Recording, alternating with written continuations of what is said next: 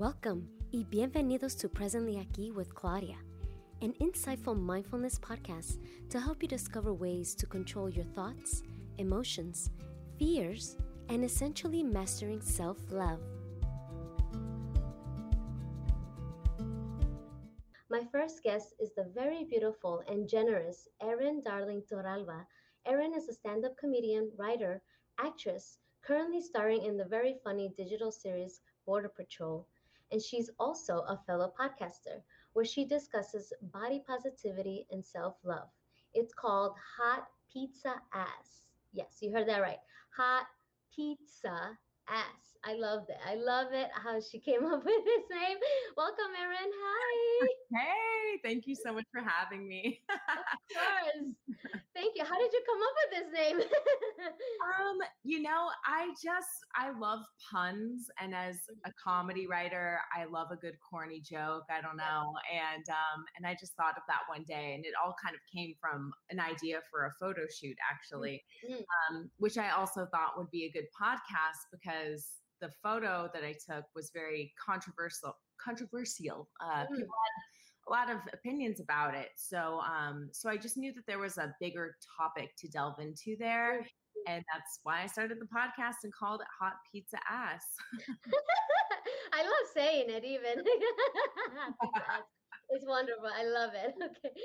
So my next guest is the lovely and compassionate Dr. Liliana Garcia. Dr. Garcia is a psychologist that specializes in healing childhood trauma in adults and adolescents. She operates from a bottom-up approach to trauma, helping her clients become aware of their body sensations and find inner safety. And I also love this because she also has her own podcast, just a bunch of podcasters. It's called The Beyond Resilience Life. Welcome, Dr. Garcia. Hi. Oh, you're on mute. All good. All good.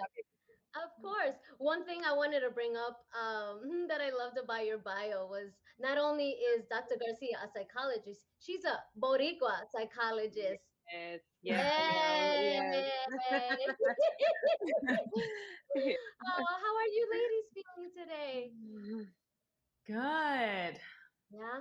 Good, awesome. Yeah. I'm getting grounded after handing the kids again, so kind of situating amazing. Myself. Amazing. All right. So usually I have someone moderate the meditation, but I will host that today, and it'll be a short few minutes. And I love starting with a meditation because it'll help us take in the information that Erin and Dr. Garcia are going to give us today. So I'm excited. All right. Perfect. So if everyone can find a comfortable seated position, if you prefer, you don't have to close your eyes. You can just look down, rest your eyes. All right, we're going to start with 3 deep breaths. So we're going to inhale, and we're going to hold it and release. Inhale again, hold it, release. Inhale, hold it, and release. Now, the next breath you take, start to scan your body. Feel for any tightness that you may have holding on from the day. So we'll start from your toes, up your ankles, go through your calves, all the way to your knees. Now from there, notice if there's any tension. If there is, take a deep breath and let that tension go. All right, and then we're going to go back up to our thighs. If you're a woman, up to our womb, the lower back, your hips. Notice also if there's any tightness or any uncomfortableness. If you have to adjust the way you're sitting, please do so. Take a deep breath and let that go. All right, now the next breath, we're going to expand the ribs and hold it. Let that go. The next breath is going to go into your heart. And we're going to let that go as well if you're holding any tension in there as well. Now let's continue from your fingertips to your palms, your arms, your shoulders, and your neck. If you need to move your neck around to release some tension, do so. Breathe, hold, and release. Now I'm going to take another inhale up to your head, neck, all the way up to your head, giving gratitude to your brain and all the things that it does for us, and release any tension, any tense thoughts that we may have from the day. All right, so another deep breath through a whole, feel your entire body, all of the emotions throughout the day that you've been through, and we're gonna let them go, just release. We're gonna take three deep breaths to end. Inhale, release. Inhale again, and release all of that tension. Last one, inhale all through your body, and let it all go, and release. And now you can open your eyes slowly as we begin this wonderful conversation. Thank you, ladies. Thank you so much. Oh my goodness, I'm so excited to have the both of you today. So I'm gonna start with Dr. Garcia, as she's the trauma expert here. And I wanted to start with humor triggers. I wanted to ask you, how does humor become a defense mechanism? How does that even, why is that our go-to? Well, I mean, it's not for everyone. It's not a go-to for everyone, but in general, it's a way to deflect whatever is going on. It could be something that has been learned, that has been passed down, especially if a family member, someone that you grew up, and it's an easy way to release kind of like the tension. So sometimes I even recommend it as a way to kind of break any like arguments and stuff to kind of light. So, so it depends on each person, but not everybody uses it. Sometimes people use more sarcasm. Oh, true. That's another one. I love that one. Yeah. I feel like when I say like we mostly use it, I feel like in our community, because we always have that somebody's funny in our family or a few people, right? That's always like the most, obviously from the other defense mechanisms. And Erin, I wanted to ask you, what triggered you growing up to use humor to deflect? Well, first of all, can you guys hear the leaf blower that just started happening? No. The second you like said my name, I was like, no. No. I'm so sorry. But for me, for humor, I mean, I think that, you know, I've always used humor as an easier way to approach difficult topics. And I feel like I do that in the way that I write and in some of the things that I talk about via stand-up. And there's just something about using it that, you know, it's kind of like a good icebreaker, and also a good exit if things get kind of tense or difficult to talk about. So it's good for an entrance and an exit. I like that. I never thought about it as an exit. I always use it as an entrance. That's a good one. Did you want to add anything, Dr. Garcia? Well, the thing that I was going to add is also like, I'm thinking when I work with clients and I'm working with someone that's nervous, if I'm doing an evaluation or something, using humor is also a way to kind of like help loosen things up.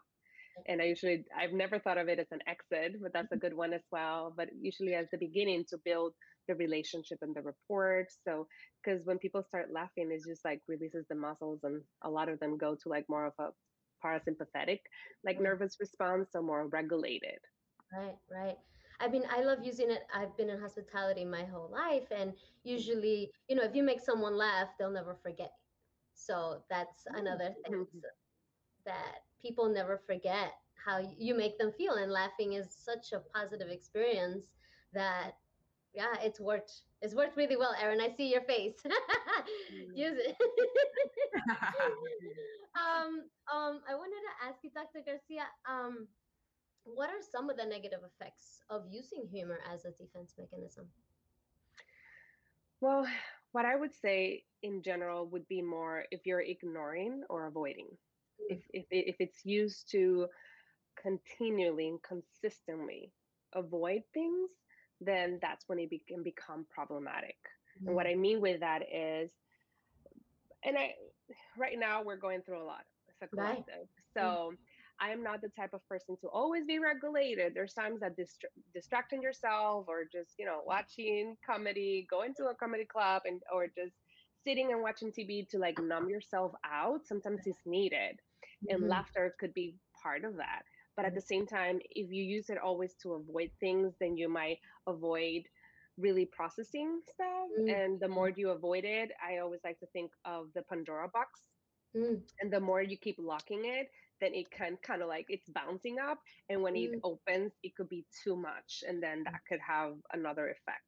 And that can also impact relationships because then people are like, oh, my God, like I cannot talk to you because I cannot, you know, you're always deflecting via humor. So those are some of the different consequences that can happen. But in general, avoiding and ignoring for too long. Right. Yeah.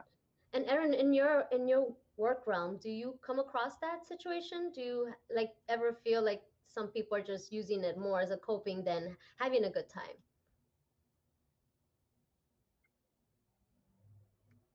I'm sorry, I muted myself because of the leaf blower. Yeah, you're good, you're good. I'm here though. No, I feel like sometimes people use humor in the way that I think sometimes people use gossip. I think that sometimes we use it as a bonding mechanism, and sometimes that can be really effective. And sometimes, depending on the topic, or you know, sometimes you're not on the same page with everyone's sense of humor, and that can be really problematic. I mean. You know, I'm Latina, but I'm also white. And so I've been in rooms where people say stuff that's awful. And it's like, yeah, we're on the same page, right? And you're like, no, like definitely not actually. Yeah. So it depends on how people use it as a tool because it is great for bonding. But I feel like sometimes it can be problematic in those scenarios, specifically in my experience. Interesting. Yeah, I can definitely see that. And Dr. Garcia, you said that you use it also in the way you you know, deal with your trauma patients. How do you use it as a positive experience? If it's something that it's accessible to them, like sometimes I recommend going back to watching, you know, funny things. I'm even thinking of, I grew up in Puerto Rico and I remember one of the VCRs that my, you know, VCR, probably like new generations are like, what is that? Right, right. For those that know, my grandfather bought from Cantinflas.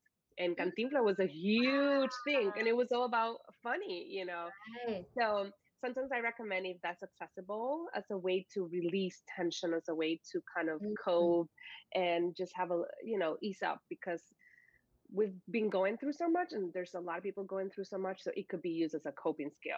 I also use it depending with like when I'm doing testing or when I'm working with a hard case and I see the tension, I usually like see like their shoulders up or like kind of like a little bit like that, like, you know, saying a joke here and there can help ease up things and can make them feel more comfortable, more, I can bond with them and I can also help them let go a little bit of the tension and the fear that they have to go if we're going to process trauma or just if we're doing a testing or something. Yeah.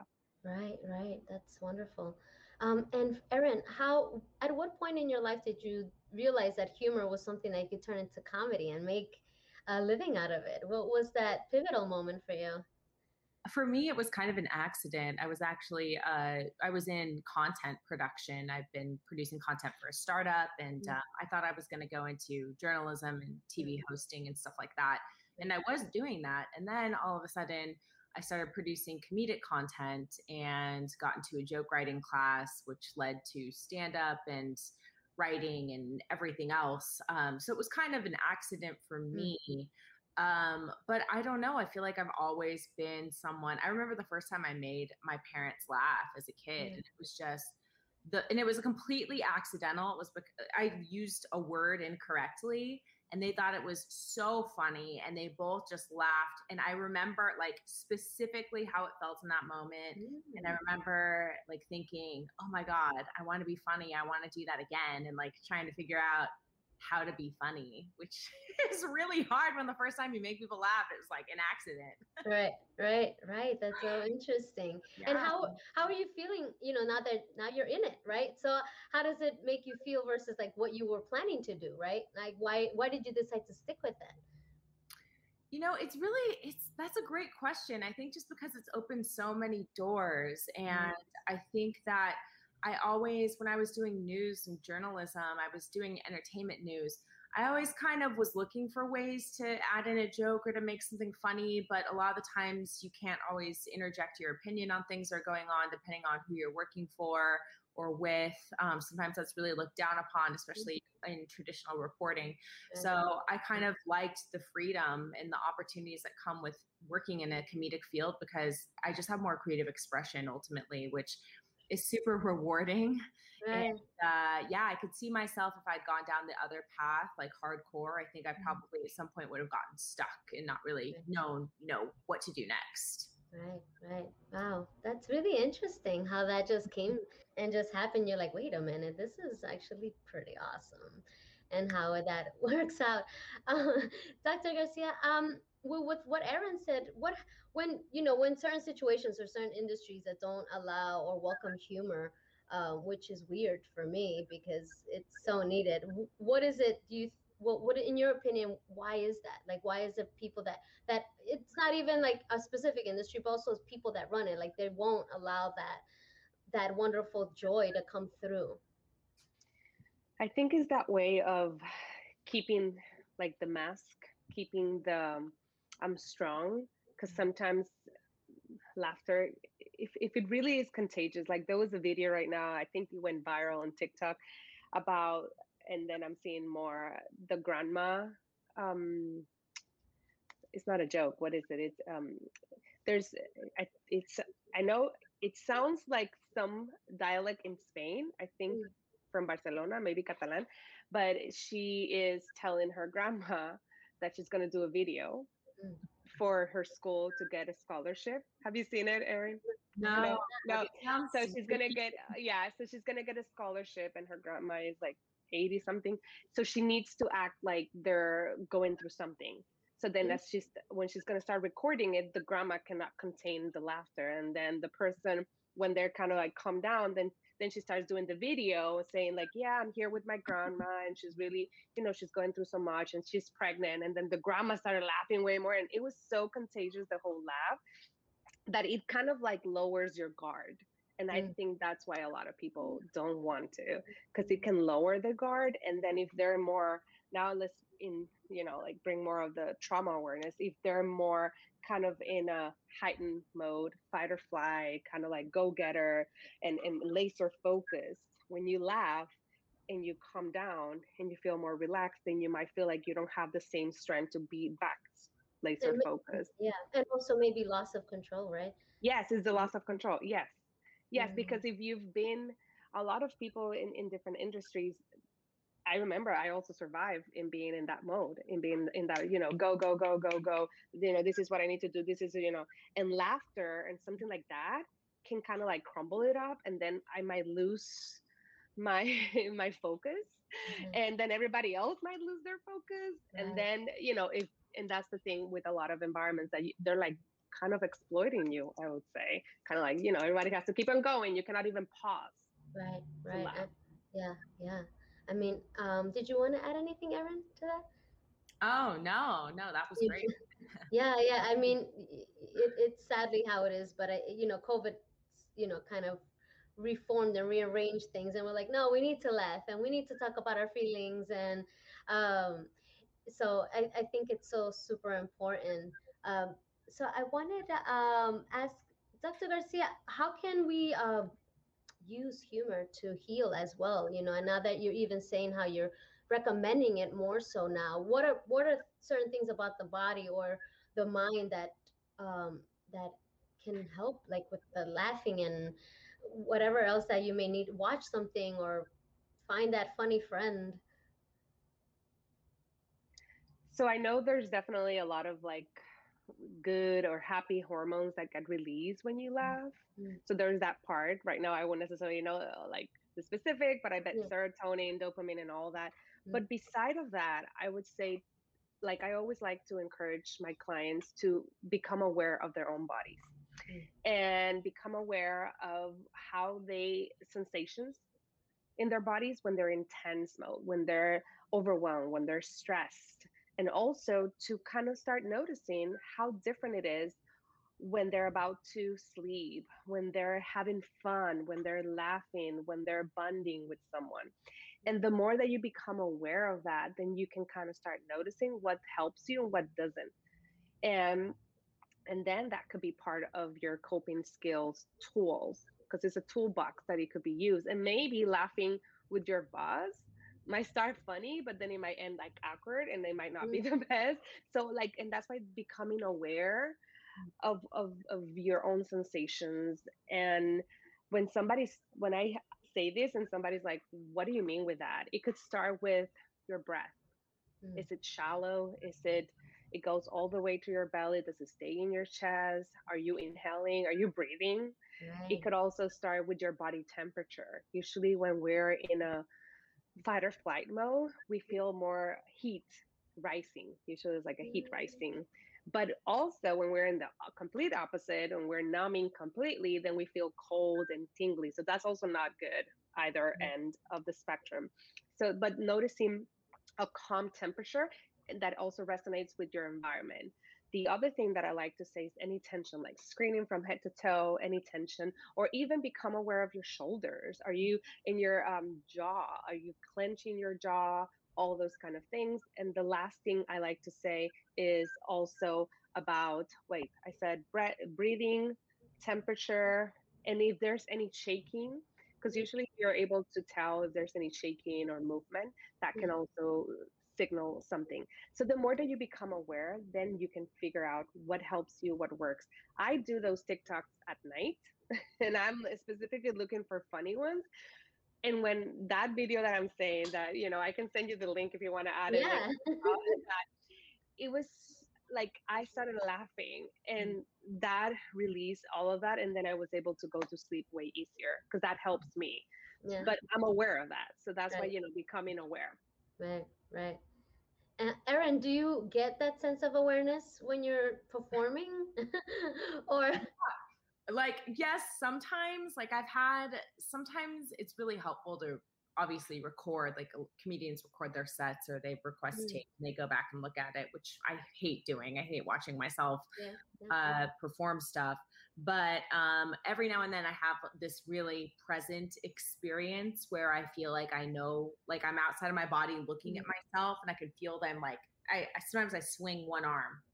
Oh, interesting. Sometimes I'm like, I don't even know I'm doing it. And then sometimes I'm like, oh, Erin, you're swinging your arm. You got to stop swinging. Like, it's so weird when you're, because like, you don't really, you have to think about paying attention or being present in the moment to even be there. And it's so funny, the stuff that, that Dr. Liliana was saying is that I can relate to that, like feeling these sensations. I had to do a rehearsal for this movie that I'm doing this past week. And part of the director wanted us to do this exercise, me and this other actor, where we just like made eye contact and improvised stuff. And it was so weird because it's the first time I'm meeting this actor and just like looking into someone's eyes. And like, that's part of the exercise. Like I was getting hot. Like my upper lip was getting sweaty. I was just like, this is so weird. Someone I didn't know either. It's like, I've worked with this person before. And I could just like feel myself getting so uncomfortable. And we did it for like 15 minutes. It was so wow. I've done those, but I haven't done it for 15 minutes. Wow. It's like something it felt so intimate, like something you do in therapy with like someone, like a lover or something. So it was very intense. Wow. But yeah, it was so strange. I felt like all of those sensations that were like, oh, you're uncomfortable right now. Like this is something you never normally do. You're very out of your element, Yeah, I mean, for you, it's a lot different, right? Having you're planning to make people laugh, right? Versus being witty on the spot. Like, how is that? How do you even? I can't imagine like planning to be funny. Like that can't. How do you do it? I mean, you're great at it. I mean, I know we talked about it, but you're really good. Like, how do you like planning and having, right? Because there's such a thing, comedic timing, right? I wouldn't be able to. Yeah. How are you able to do that? I mean, it's a very personal process, I think, for everyone. Planning, like I hope to be funny. The way I plan to be funny is you know, writing material that I think will work or that entertains me. Mm-hmm. But, you know, being in the moment and delivering it, seeing if the audience gets it or if they like you. And sometimes they're expecting a completely different type of comic. Mm-hmm. You know, some people really like super performative physical comedy or impressions or musical comedy. And you know, maybe you're a storyteller and you're not resonating with that crowd in that moment that night. Mm-hmm. So it's just, it's for everyone it's different. And for me, it's just, I kind of try to rely the most on my writing and hope that it's going to be the thing that carries me through. But it's tough. Sometimes it can be very, very hard to win over a crowd. Yeah. I mean, I'm sure, you know, no two acts or when you're up there and stand up or you're performing and not alike, but like whenever it does negatively, doesn't come across correctly, how do you personally deal with it after you're done? Like, you know, your self-esteem obviously gonna affect you, right? How do you go about it? Like, how do you not let it completely just not want to go back up there, right? You still continue to do so.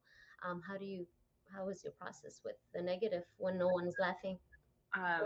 Tequila. It's a good place to start. You know, it sucks when you feel like your material isn't working, and right. There's so many variables and reasons why it couldn't. I try to give myself the grace of trying new material at least 3 or 4 times before I decide that it's not good. Right. And when I get off stage and I feel bad, like I just got back into performing since the pandemic. I really wasn't doing any of the shows. So now I'm starting, and I had my first show last week back on stage in a 1.5 years. And I could just feel myself feeling, you know, I was moving through my material so fast. I was like, what, why aren't they laughing at the times they want to laugh? I was forgetting parts of my jokes. I was really out of practice.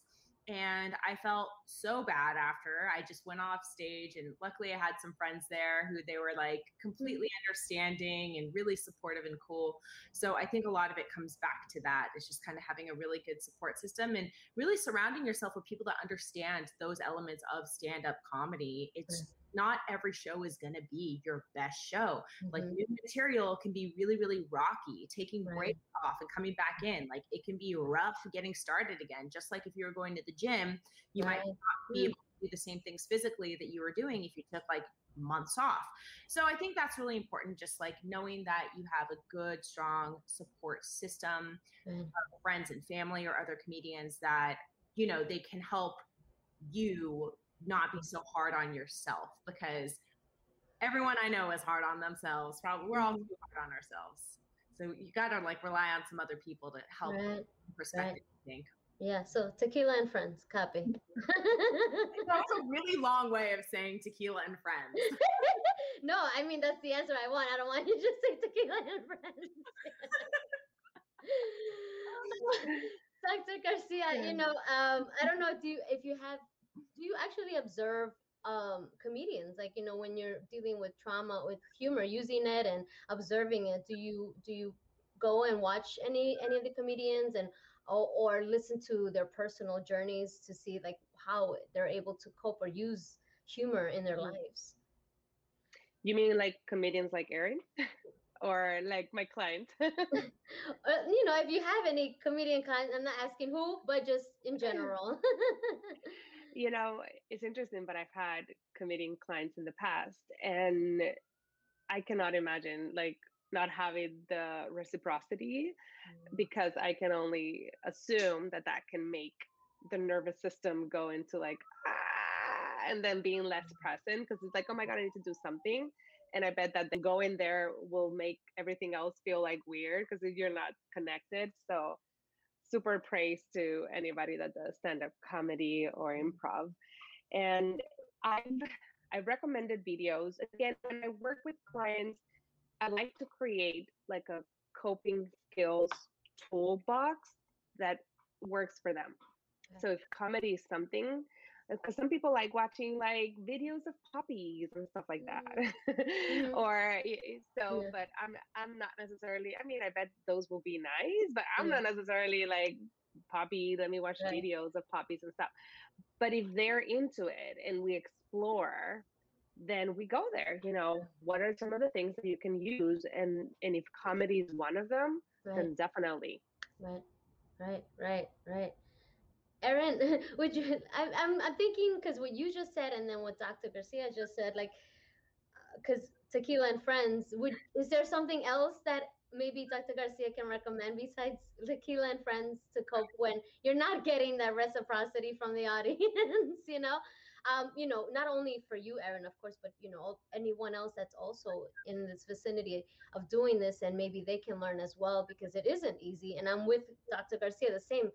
I give you kudos to you, because that's a lot to be up there and try and still continue to do so. It's a lot of courage to keep doing it. Thank you. Yeah. I appreciate that. Yeah, it's funny. It's like, also, I feel like sometimes people, when they know that you're a comedian, like my therapist, when he found out I do comedy, he would always call me out on like using deflective humor, or, if I was smiling too much, you'd always be like, why are you uncomfortable? Like, what's going on here? Are you performing? Is this a bit? And so it's weird. It's like, that's like a very normal coping mechanism or tool that people use for healing. And I feel like sometimes as a comedian, you're like, oh my God, how do I even deal with this? How do I finding other coping mechanisms besides Tequila and Friends? I mean, that's a great coping mechanism for any problem, I feel. Yeah. Tequila and Friends is just the way to go. What are, for you, Erin, in your journey thus far, what are some of the positive effects that you've had for yourself doing this kind of, being in comedy and, not intending to be, and what are some of the positive things in your life besides, when you're not doing great up there, with the opposite? Well, I mean, having the ability to do something that's creatively fulfilling and something that's fun is amazing for me. That's kind of all I've ever wanted to do. Having the flexibility and freedom in certain aspects to be able to, to self-express, I think is really valuable. I think it's really good for anyone. I mean, I always encourage people to look into creative expression as a healing modality, even if it's just journaling. That's essentially what I do when I write. I mean, I'm just writing down thoughts, I'm journaling. I think that it's, a positive effect of it also is self-awareness, I think, in a certain way, because when you challenge yourself to figure out how you feel or think about a certain topic or culture or even just events in your life, I think it helps you process it in a way that's a little bit different than going day to day. But I do feel like society is moving in this positive direction. Like, I feel like now more than ever, I'm hearing people are getting into meditation and starting to journal and starting to do things like that anyway. So I think we're in a really good place. I'm proud of us culturally. Yeah. I don't know if you guys have noticed that shift either, but maybe it has something to do with the pandemic, where people have been trying to really self-assess and to check in with themselves in ways that, I mean, I wasn't doing 5 years ago. So, right. Yeah, no, absolutely. I mean, otherwise I wouldn't be having this conversation, because the world turned over and decided oh no, we need to find out what is mental health. What do I do with it? What are my situations and issues and things that I have to deal with? And a lot of people never did, right? Before Dr. Garcia was like, we're running and not paying attention. And I feel like, yeah, we are. I agree, Erin, we're in a great place, and people want to laugh more, and people want to be more happy, and realizing that's so important now. So yeah, it's so good. And Dr. Garcia, did you want to add anything to what Erin had just said regarding, the change and the wave? Have you noticed, now that you've said also that you add, comedy and laughter to, because even in the beginning you said no, I'm actually offering it more so now, right? Because people are needing it. Yeah, no, I think the pandemic has brought up, and I mean, I think we're just barely starting, unfortunately, to see the effects of the detriments of this in our mental health, especially because we were required to be stay-at-home orders and everything that has brought for people, and the losses and the fears and the insecurity and not trusting either way. You know, there's so much going on, and losing jobs. Like, I cannot imagine, Erin, what you went through this year with not being able to perform, because I'm also a dancer. I mean, now I do mostly like psychology, but I used to dance a lot growing up and perform.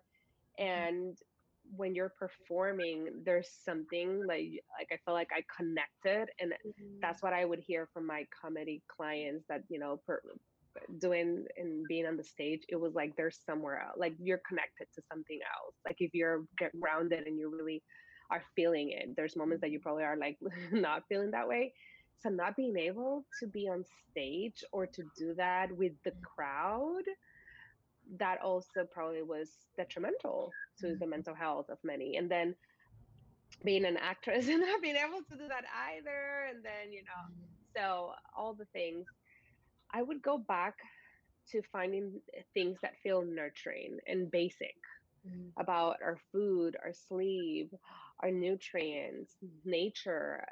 So many people moved out of the cities and now are kind of returning to find jobs again. But it was that need of space, of green, and connecting to our earth.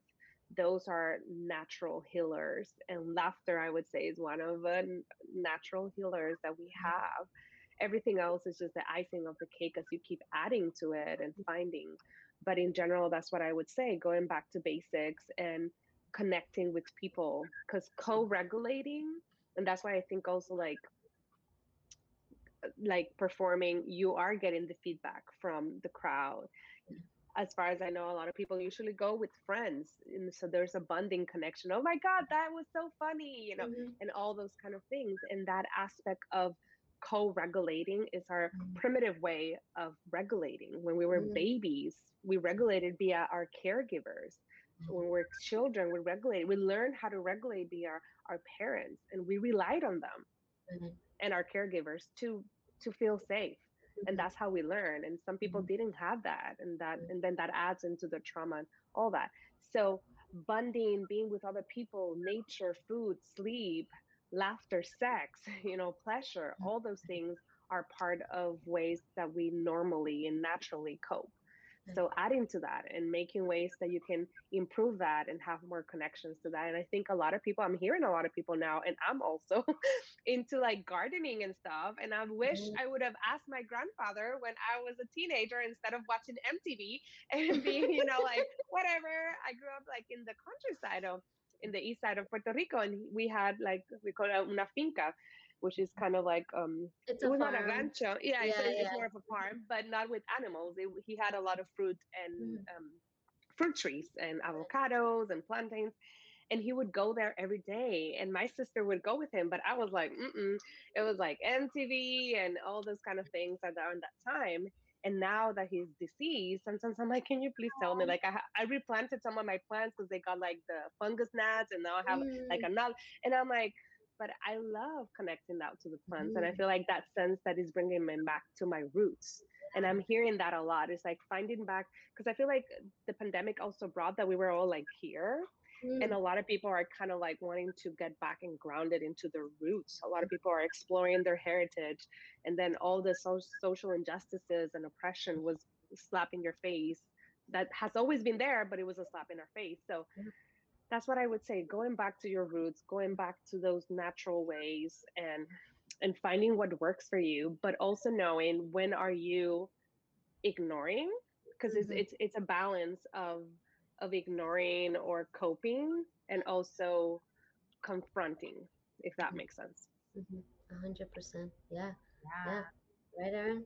Yeah, I feel like we've also been in this like culture of immediacy is how I would describe it, where just everything needs to be instant, like responding to people, making decisions, like everything. There's a pressure fast.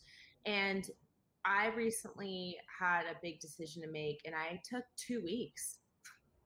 I was like, I don't care if you're uncomfortable with this. I'm going to take 2 weeks to think about this. And I don't think I would have had the confidence to do that if it wasn't for the pandemic, if it wasn't for slowing down, you know, like really thinking about things and processing events or decisions or whatever it is in your life. And I just, that was the gift that I got out of it. I got the gift of time.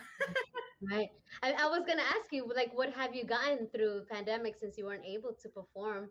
So time, huh?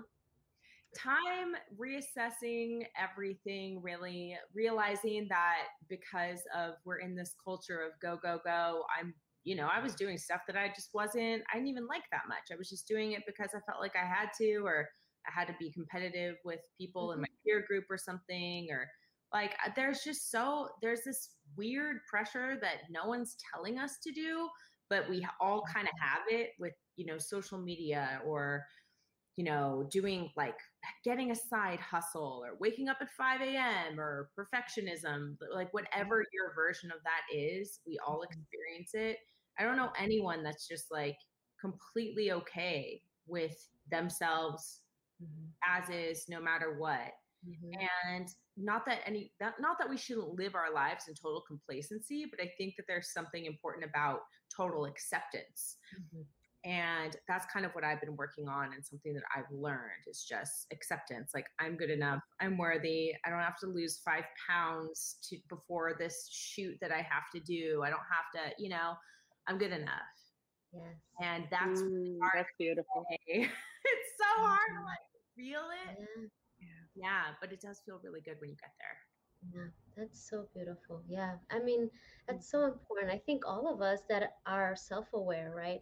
We've all noticed these things that, wait, no, I am worthy and I am loved and I am deserving of all the wonderful things that I do desire for my life, right? And that's just so powerful and so important that everyone is coming back to that. And although, you know, the negatives of pandemic are a lot, but there's so many like this, right?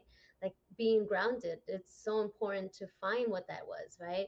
And parts, new hobbies, something, a part of yourself that you didn't even know was there inside you, right? Just something just waiting for you to explore. Like, hey, when you settle down and calm down, the world has stopped. There's certain parts, right?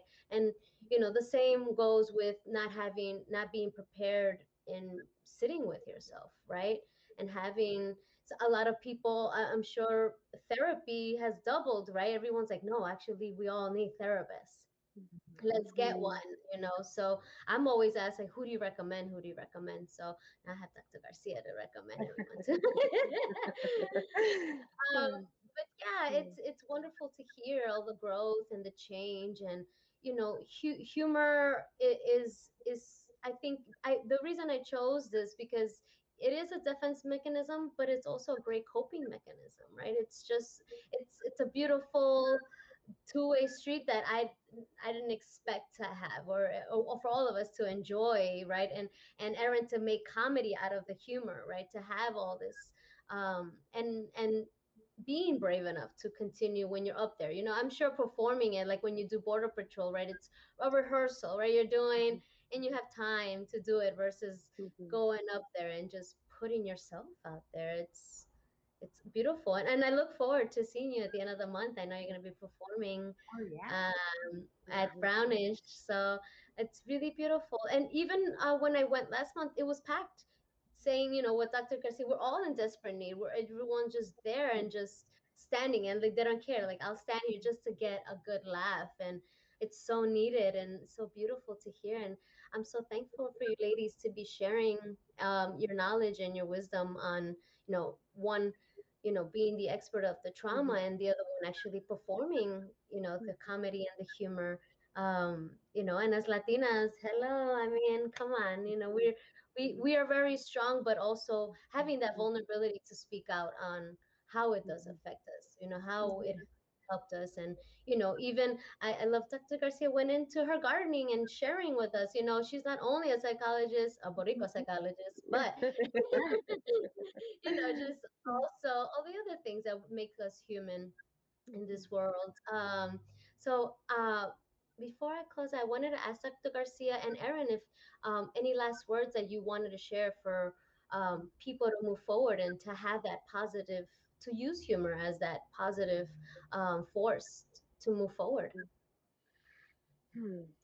What I would say would be going back to really becoming aware and finding what do you like. And again, the style of humor that you like. And when you go to a comedy show and you see different comedians, I think you can kind of tease out, oh, this is the style that I like. This is the other style. And then there's also the normal, I feel like the global normal kind of aspect. And that's why, you know, going back to that TikTok that I was talking about, yeah. It was so funny, like when you see someone trying to act out something and they're laughing so genuine because she honestly believed that they were recording a video for her granddaughter and she couldn't control when she was lying. And you see someone that is 80 something laughing so contagiously. It's just, it's a global language, and it makes whatever we're going through easier. But going back to what do you like, what you don't like, becoming aware, using it as a tool, and use it in the family. Like, how can we ease things up? Maybe it's not like a full let's laugh completely, but how can we ease up what we're doing? Because we're all in this sea of the pandemic and getting back, because some people were able to get into hobbies, some others were struggling to find a way to make money, you know. But at the same time, we can do, but there's a moment that there's nothing else that we can do. We just have to deal with it. So laughing or easing things out and slowing things can help you sustain even longer. And that's what we need, because we want us to be there. We want to become healthy and continue living. We don't want to like burn out very soon, which I know a lot of people are. So that's what I would say as the last thoughts. Beautiful. Thank you for sharing. Erin? Yeah, I would say, you know, about using comedy as an exit, since I brought that up at the beginning. Try that out. There's this amazing book called The Seven Principles for Making Marriage Work by John Gottman. And it's a great book to read if you're in a relationship or even just managing your friendships or family relationships as well. But he talks about using a repair attempt, which is basically doing something to end an argument or to kind of break the tension. Mm-hmm. So when I was talking about using it as an exit, that's mm-hmm. a good way to do it. Yeah, using it as a repair attempt to, you know, stop an argument, to lighten the mood, or to maybe, you know, talk about a difficult topic with a little bit of levity and light. And I think that those things are really, really powerful just in terms of conflict and communication. Mm-hmm. And to like stand up aside, like comedy is something that we can all use in our daily lives to make our lives a little bit easier, a little bit better, and, you know, our relationships a little bit sweeter. So that's what I would say. Amazing. No, that's wonderful. Great advice from the both of you, you know, for everyone who's listening, right? Because everyone's also coming into the awareness of not only themselves, but also what can I use to heal, right? What are the certain modalities out there that can help me that aren't as uncomfortable as sitting in a therapy session or being vulnerable, right? Because that's also really difficult for a lot of people. So kind of using this as a leeway to even, you know, knowing that, you know, if that's something, you know, that makes you comfortable, I'm sure Dr. Garcia will be more than happy to laugh at any session, you know. Where can the audience find you, Dr. Garcia? And are you taking any new patients? Great question. So they can find me, I would say Instagram. It's one of the easiest way, which I put the handle here in my title. So it doesn't show. So Dr. Liliana Garcia, and altogether I'm dr. And then the website is The Beyond Resilience Life. Oh, there we go. Thank you. The website is The Beyond Resilience Life, and over there you can find podcasts, which and I'm launching a new one soon, but I am not going to share that much. But if you join the newsletter, you'll learn more about it because I'm just in the middle of recording intro, outro, and all those good stuff. But those would be the place to find me, in Instagram or in my website, The Beyond Resilience Life. And yes, I am taking, you asked me that piece, I forgot. Yes, I am taking clients. I am licensed in California, so only for California residents. Right now, I'm only doing mostly virtually. I might start getting into an office in El Segundo. So that's, in California. But virtually, I can see anyone that lives and is a California resident. Amazing. All right. If you're in California and you're looking for a therapist, she's the one.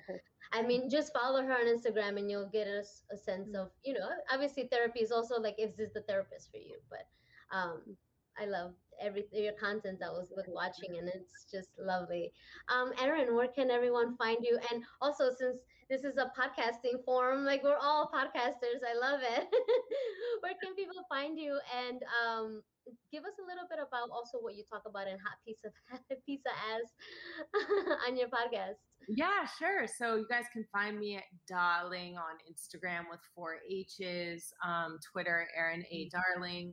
And my podcast, Hot Pizza Ass Podcast, is, started off kind of being more about body positivity, but really I interview people about their journeys, their struggles, and the issues that they overcome to become the best version of themselves, really. So it's a wide variety of topics there, a lot of comedians. So yeah, that's where you can find me. Amazing, amazing. I love all the audience members who were all just enjoying what we were giving them today. I even have a Spanish one. Saludos y abrazos. I love it. So wonderful.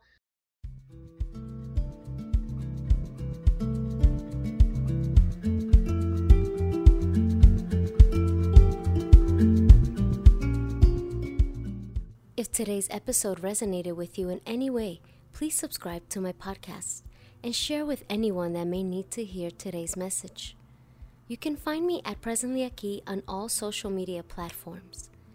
Gratitude donations are also accepted via Venmo at Presently Aquí. My wish for all of you is to find the courage and strength to start the path to self-love through mindfulness, because you deserve it. Remember, the breath is the secret. And always lead with love.